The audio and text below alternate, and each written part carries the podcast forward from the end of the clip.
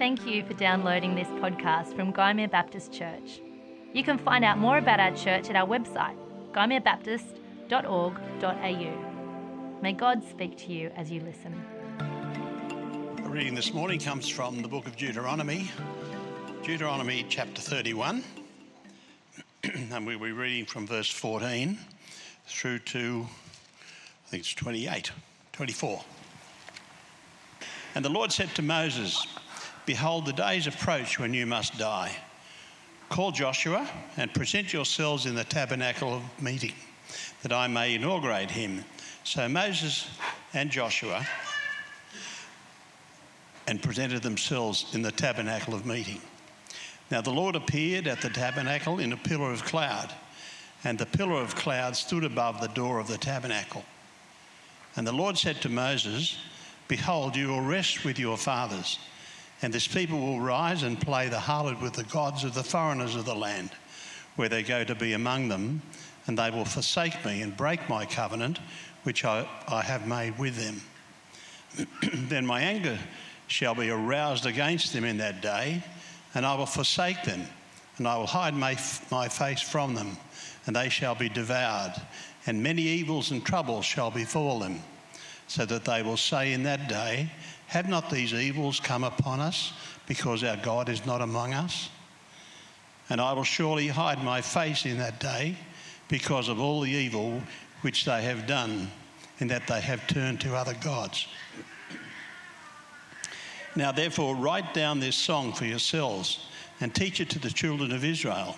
Put it in their mouths, that this song may be a witness for me against the children of Israel.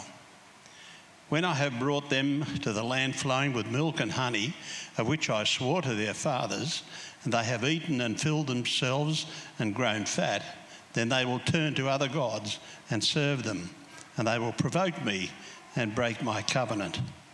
Then it shall be when many evils and troubles have come up upon them, that this is a song will testify against them as a witness, for it will not be forgotten in the mouths of their descendants for I know the inclination of their behaviour today, even before I have brought them to the land of which I swore to give them.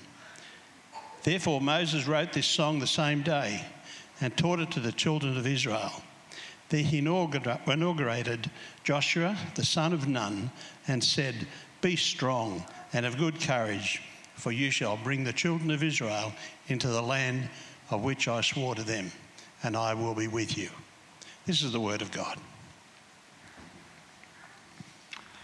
Thanks, Lionel. well, good morning and uh, welcome. It's a kind of an exciting opportunity for us as a church. Uh, I've been reflecting a little bit, uh, well, over the last, uh, I suppose, several months, but in particular over the last couple of weeks, on the fact that one part of our heritage as a church is as a church that resources. So I don't know how many of you have become friends with Jodine Watling, um, our new associate pastor on Facebook. I have. I figured that's probably appropriate, seeing as she's now part of our staff. And uh, she uh, posted this week uh, just a kind of a Facebook post to all of her friends, letting them know that she's making this change. And she said in this post that after 10 years with Christian Surfers, she's now returning to the the mothership um, uh, talking about the fact that Christian surfers came out of Gymea Baptist Church. And it's uh, encouraging to know that we are a church that resources, that hopes to send out. And this is another opportunity here. For those of you who were around the la- last year, uh, we made a decision, as Roxanne mentioned, to uh, commit ourselves to do a couple of series uh, for the Australian Christian channel. This is the first of them. Uh, we're going to be starting the series in Joshua kind of for real next week. So for those of you who are in life groups, we'll be sending out that material. But this is kind of a precursor precursor to what we're going to be doing. Uh, and that's kind of an exciting opportunity, but it is a little bit daunting as well. Uh, so try, try to look interested, at least for the first few minutes or so. Um, but uh, it is a very new kind of feel, isn't it? So if you're sitting here thinking, wow, this feels different, uh, like it does. Uh, join, join the crowd. It's uh, very different, very bright, uh, and uh, just a very different look. And it's going to take us a while to get used to it, but can I just remind us at this point in time that our, our primary task as a church and as followers of Jesus is not actually to be on television, it's not actually to be a resource. Uh, our primary goal is really to be faithful followers of Jesus. That's what we're called to. And so while it's going to take us, I think, a couple of weeks to get used to the way things look and and feel. Uh, I do hope that we can set our hearts and minds on following Jesus more faithfully, and that the words, the things that, that I bring to us would be heard as words for us. Uh, as individuals and as families and as a community of faith here, regardless of uh, their role elsewhere in the world.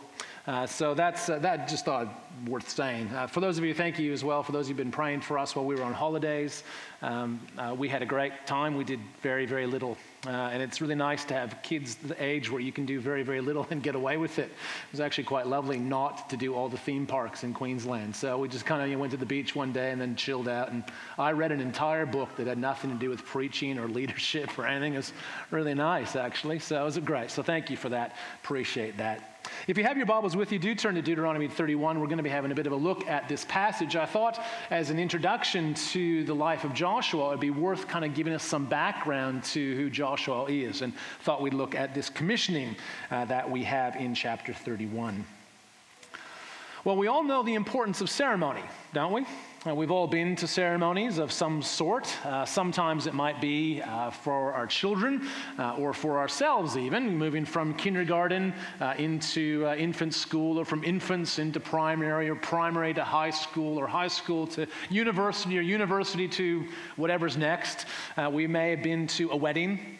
we may have been to some sort of inauguration where an individual that we know has gone from being the incumbent to being the person in charge of whatever it might be. We may have seen ordination services and accreditations and all of those sorts of ceremonies. And ceremonies have a number of things in common. They tend to be a little bit long and dull in parts, but they're primarily about transitions, aren't they? They're helping us transition well from one stage of life to another stage of life. Uh, a man and a woman enter a church and they leave husband and wife. Uh, someone goes in as a kindy student and leaves uh, with the full brightness of year one before them. Uh, students graduate with their degree from university and uh, they are ready to step out in the big wide world and be told they don't have enough experience to get the job they've trained for and, and all of these sorts of things. Transition periods. And what we're looking at here in chapter 31 of Deuteronomy is a very significant transition in the life of the people of Israel. This is the transition from Moses to Joshua. Uh, and it is a really, really big transition. Uh, Moses is one of the giant figures of the Old Testament. If you were to boil down the Old Testament and only look at three or four individuals and, and kind of summarize the story of the Old Testament through their lives, you'd probably end up looking at Abraham, you'd look at David, you'd look at Elijah, and you'd have to look at Moses. Uh, he is just an enormous figure who has stamped uh, his uh, personality, I suppose we might say, his heritage on the traditions of the people of Israel. Uh, he led them out of Egypt. It was he who mediated the covenant between the people of Israel and the Lord. He led them in the wilderness. And now Joshua is about to step into those very large sandals. If you've ever kind of stepped into someone else's shoes, if you've ever followed on after someone has done some pretty amazing things, you know the feeling of being a little bit daunted by that. You can imagine how Joshua would have felt. Uh, moving uh, into the place that, that Moses had held for so long. And Moses was also, shall we say, more of a a prophet figure, and Joshua was more of a military leader. So there were some differences of style, difference of task, difference in purpose that uh, was a part of this significant transition. And I want to have a bit of a look at what it is that Joshua hears at his commissioning and the significance, I think, for us as well. But let me back up a little bit and, and tell you how Joshua got to this point in the first place. Uh, in Numbers chapter 27, Moses says to the Lord, Lord, you need to appoint someone to succeed me so that your people are not left like sheep without a shepherd. They need a leader. And the Lord said, Well, appoint Joshua. But that was not the first time we've heard of Joshua. Uh, Joshua actually appears fairly early in the story in Exodus chapter 17. In Exodus chapter 17, the people of Israel have fled the Egyptians. They've been rescued by the hand of the Lord at the Red Sea. Uh, and then the Amalekites attack them. Uh, and Moses tells Joshua to lead the people of Israel into battle. Now, just imagine this for a moment. I mean, um, Joshua, like the entire nation, had, until just weeks earlier, been slaves in Egypt. Real good with bricks, pretty handy with clay and straw, probably not that great on the battlefield. And yet, Joshua, this young man, is called upon to lead the armies of Israel into battle. You might remember the battle. It's the, the same one where Moses went up on the mountain and lifted up the staff of the Lord. And when he held the staff above his head, the people of Israel were victorious. So you could see that the tide of battle went Israel's way. But when he needed to rest his arms, the tide swung the other way. And so Aaron and Hur stood on either side of Moses and held his arms up so that he could stay with the staff above his head until the battle was won. This is Joshua's introduction to us. In Numbers 11, we're told that he was Moses' aide from his youth. And to be Moses' aide was probably more than, you know, getting the morning paper and getting his coffee and all those sorts of things. He had some fairly significant roles. So in, um, Exodus chapter 24, uh, when Moses goes up the mountain of the Lord, Mount Sinai, to receive the law of God, no one else was allowed on the mountain, but Joshua went with him. So the Lord's presence had descended on the top of the mountain. Uh, there was storm and cloud and th- lightning and thunder. The voice of the Lord spoke, and the people said, Please don't let that happen again. Uh, God had told Moses, Put a fence around the mountain so that no one comes up on the mountain, even by accident, because they will surely die. And yet, Joshua accompanies Moses up the mountain. He is there while Moses receives the, the tablets of the law. He is with him when he comes back down. Uh, this is a fairly significant role. When Moses would go outside the camp to the tent of meeting, the place where God would speak with Moses face to face as a man speaks with his friend, Joshua was with him. And when Moses would return to the camp, Joshua would stay at the tent of meeting, just kind of hanging out in the presence of the Lord. Uh, in Numbers chapter 14, he is one of the uh, tribal representatives chosen to spy out the land of Canaan. He represents the tribe of Ephraim, and he, along with Caleb from the tribe of Judah, are the only two who bring back a good report of the land. Well, actually, all the spies come back with a good report, but only Joshua and Caleb say to the people, We can do this. The Lord will be with us. We will be victorious. Let us go into the land. Let us take what the Lord has promised. And he and Caleb are the only two of that entire generation who survived the wilderness experience, the wilderness wanderings of the people of Israel. This is Joshua. And so in Numbers 27, when the, when the Lord says to Moses, appoint Joshua as your successor, uh, then you can understand a little bit about why he was called, about the, the experiences that he's had. And yet, at this point, I think we're very tempted to read a little bit more into these passages. I don't know if you, if you noticed it uh, in the reading, uh, but at the very end, when the Lord speaks to Joshua, he gives him this command to be strong and courageous. Earlier in chapter 31, if you have a look in the opening section, Moses speaks to Israel. He says, I'm going to die uh, on this side of the Jordan River. I will not be entering into the land, but Joshua will. And in verse 6 says to the people of Israel, Be strong and courageous. Then he turns to Joshua and in the presence of all Israel says, Be strong and courageous. And when we get to Joshua chapter 1, you'll find that be strong and courageous is mentioned like three or four more times in that chapter. What's going on? And I think we can assume that this was spoken to a man who needed to hear these words. And, and that's certainly true. But we have to be careful because I think our assumption is often that Joshua was obviously a timid man. He was obviously a little bit frightened that he was scared of what was taking place. And to be fair, he was about to step into the very big sandals of Moses. He was about to lead the people of Israel into the fulfillment of the promises that they had been waiting for for hundreds of years. It was a pretty big deal.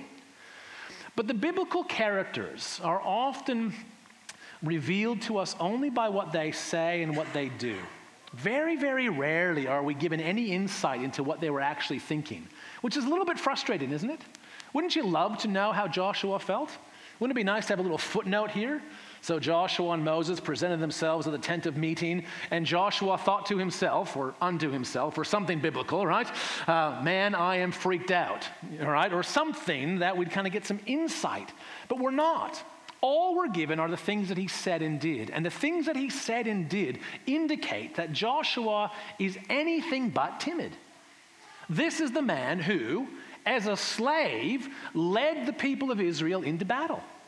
This is the man who, when the entire community of Israel were threatening to stone them, stood up and said, The Lord will be with us. He put his life on the line to say, We can be successful. The Lord will go with us. We can take the land. Those are not the actions of a timid individual. Which leads to the question then of why would this phrase, be strong and courageous, be repeated so many times?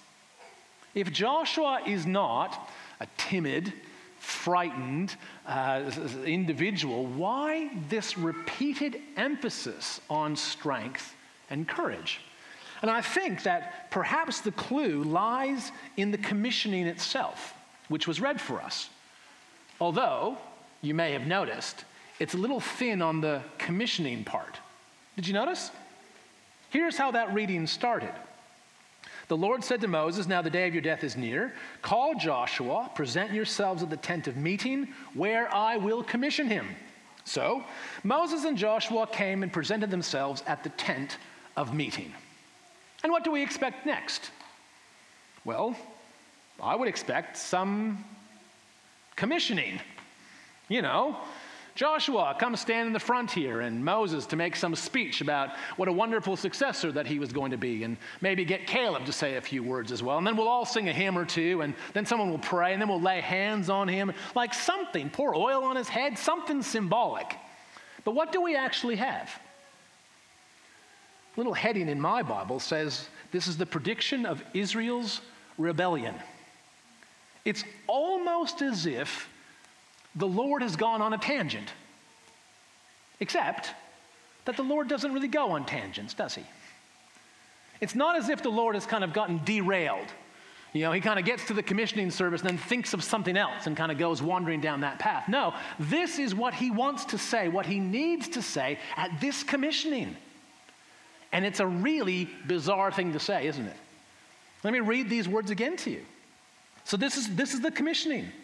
The Lord said to Moses, You are going to rest with your ancestors, and these people will soon prostitute themselves to the foreign gods of the land they are entering. They will forsake me and break the covenant I made with them, and in that day I will become angry with them and forsake them. I will hide my face from them and they will be destroyed. Many disasters and calamities will come on them, and in that day they will ask, Have not these disasters come on us because our God is not with us? And I will certainly hide my face in that day because of all their wickedness in turning to other gods. And then the Lord tells Moses to write this down. It's kind of like he writes, well, you can see the song, it's in chapter 32. It's kind of like a national anthem, but really depressing.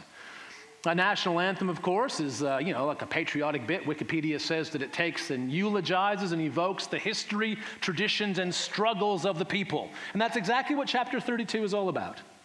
It, it, evokes and eulogizes the spiritual history, the spiritual traditions, and the spiritual struggles of the people of Israel. And God says this song, this, this anthem that will be passed down from generation to generation, will be a witness to the people about what they're going to do. But what a bizarre, bizarre, bizarre commissioning speech. I mean, there's Joshua standing there ready to be commissioned, and the Lord basically says, This people are going to soon forsake me. They're going to turn to the other gods. Things are going to get easy for them when I fulfill my promise to them, and once things are easy, I'm done.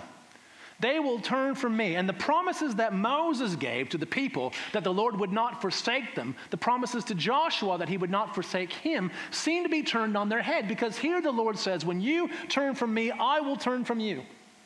And although the language of marital infidelity is not introduced until Hosea in the 8th century, the language seems to be apt here. Once you cheat on me, the Lord says, I will divorce you. You will turn from me, I will turn from you. And then, because you have been cut off from the source of life, well, disasters and calamities will overtake you. That's the way it's going to be. But what a depressing speech. And this is what the Lord says. And then at the end of it, in verse 23, the Lord gives this command to Joshua be strong and courageous. Be strong and courageous. The context of this, I think, points to what it is that Joshua would have heard in this. They're standing on the very edge of the promised land. This is a promise that they had been waiting for for hundreds of years. Uh, they, they have been waiting for the fulfillment, and they know what's waiting. Uh, there, there are all sorts of nations that they're going to have to dispossess. There are walled cities and fortified cities and armies and chariots, and, and on and on it goes. And it would be so tempting, as the spies did in Numbers 14, to end up focusing on those things. But it seems to me that the real issue, their, their real struggle, is not about fortifications. It's not about enemies. It's not about chariots. It's not about any of that stuff. It's actually about being faithful to the Lord. It's their predisposition to wander away from the Lord that's the primary enemy of the people of Israel. I mean, have a look again in chapter 31. Joshua is to succeed Moses, and Moses says to the people, This is what's happening, be strong and courageous. Says to Joshua, Be strong and courageous. And then, beginning in verse 9, reads the entire law to the people of Israel. Then says to Joshua, after he goes through what will happen for the people, he says, You know what? Be strong and courageous, for this people are predisposed to turn from me. That's a very different strength and courage, isn't it? This is not a word to someone who is timid or who lacks confidence. This is, this is almost like it's almost like the halftime speech that the coach makes, isn't it? Say in a grand final. I know that most of us probably watched our only game of uh, footy in the last week or so. I know that my family, I think, it was the girls' first footy game ever, right? Uh, but it was historical, so we watched it. What do you think was said in the sheds at halftime? I reckon it was probably a little bit like this, wasn't it? Be strong and courageous. Finish what we've started. We've started so well. We've had a great first half. We've, we've given it all, but we need 40 more minutes. And the coach isn't saying to, to a group of kind of, you know, lily livered wusses, be strong and courageous. He's saying this to individuals who have given up heaps to be there, who have trained and struggled and tried to get to this point in time, for this moment in time. And he says to that group of strong and courageous people, be strong and courageous, let's finish this thing. It's what coaches say in sheds around the country, around the world, in any number of games, isn't it? Let's finish this thing. We've started well, let's make sure we finish well. Because the courage and strength that Joshua is being called to here is not about just bravery in the face of overwhelming odds. This is the courage to stand firm when everything around them says you should worship the gods of the surrounding nations. They can provide for you. It's the strength that says, No, I will trust in the Lord and not in the gods around me. When those who, who are surrounding me say the Lord cannot protect or guide or heal or sustain, I will put my faith in him. It's a different kind of strength, isn't it? It's a different kind of courage. And this, of course, I think shapes the way in which we read the book of Joshua. And it should shape it in two ways. First of all, we should be on the lookout for this coming apostasy. The Lord said, I'm going to lead them in and they will soon forsake me. So when the spies in Joshua chapter 2 go into the land and the first place they go is a brothel, we should think to ourselves, is it now? Chapter 2 is pretty early, but is it now? When the first Canaanite they meet, they make a covenant with to protect and save, shouldn't we say, is it now? When Achan keeps some of the forbidden things and they lose the battle at Ai, we should ask, is it now? When, when the, the Transjordan tribes at the end of the book go back and set up a monument and the people of Israel freak out that it might be an idol of some description, should we be asking, is it now? But also, we need to realize that the story of Joshua, the story that's told in the book of Joshua, takes place against this much wider arc of salvation history. The book of Joshua, with all of its violence, uh, which we'll try to deal with as we make our way through the text, uh, with all of its troubling passages, the commands of the, the Lord that seem to be just completely opposite to what we would expect, all of that takes place as part of a much, much larger story. You see, when God established the people of Israel in the land of Canaan, He didn't do it to just establish a geopolitical kingdom. He established it so that they might be salt and light in their world, to show the world to be a witness, a living testimony of what it meant to be in relationship with the living God. To live out the values of the Lord in such a way that others will be drawn to them and have their hearts healed. Because the ultimate problem for the people of Israel for God's people in all ages, and for those who have yet to know Him, is that our hearts are predisposed to wander away. And this is ultimately what the Lord wants to fix. This is where salvation lies. And Joshua is told right here at the very beginning that he is to be strong and courageous for that reason. And I think then there's something for us, isn't there? It's so easy, isn't it? To focus on what's right in front of us, to focus on those immediate challenges, to focus on our superannuation, to focus on our retirement, to focus on our education, to focus on our job, to focus on those bills or debts or whatever's going on, and to forget, to be distracted from the fact that our primary, our primary focus is about faithfulness. That what really threatens us is, is not bad debt or poor decisions or a lousy workplace. What truly threatens us is, is our inability to be faithful. And of course, we have an enormous advantage over Joshua and the people of Israel, don't we? For in Christ Jesus, the Holy Spirit has been poured out on us, changing us, making us new, allowing our hearts to become hearts that will follow after the things of God. And that is incredibly encouraging. And yet the call remains the same to be strong and courageous, to keep the main thing the main thing.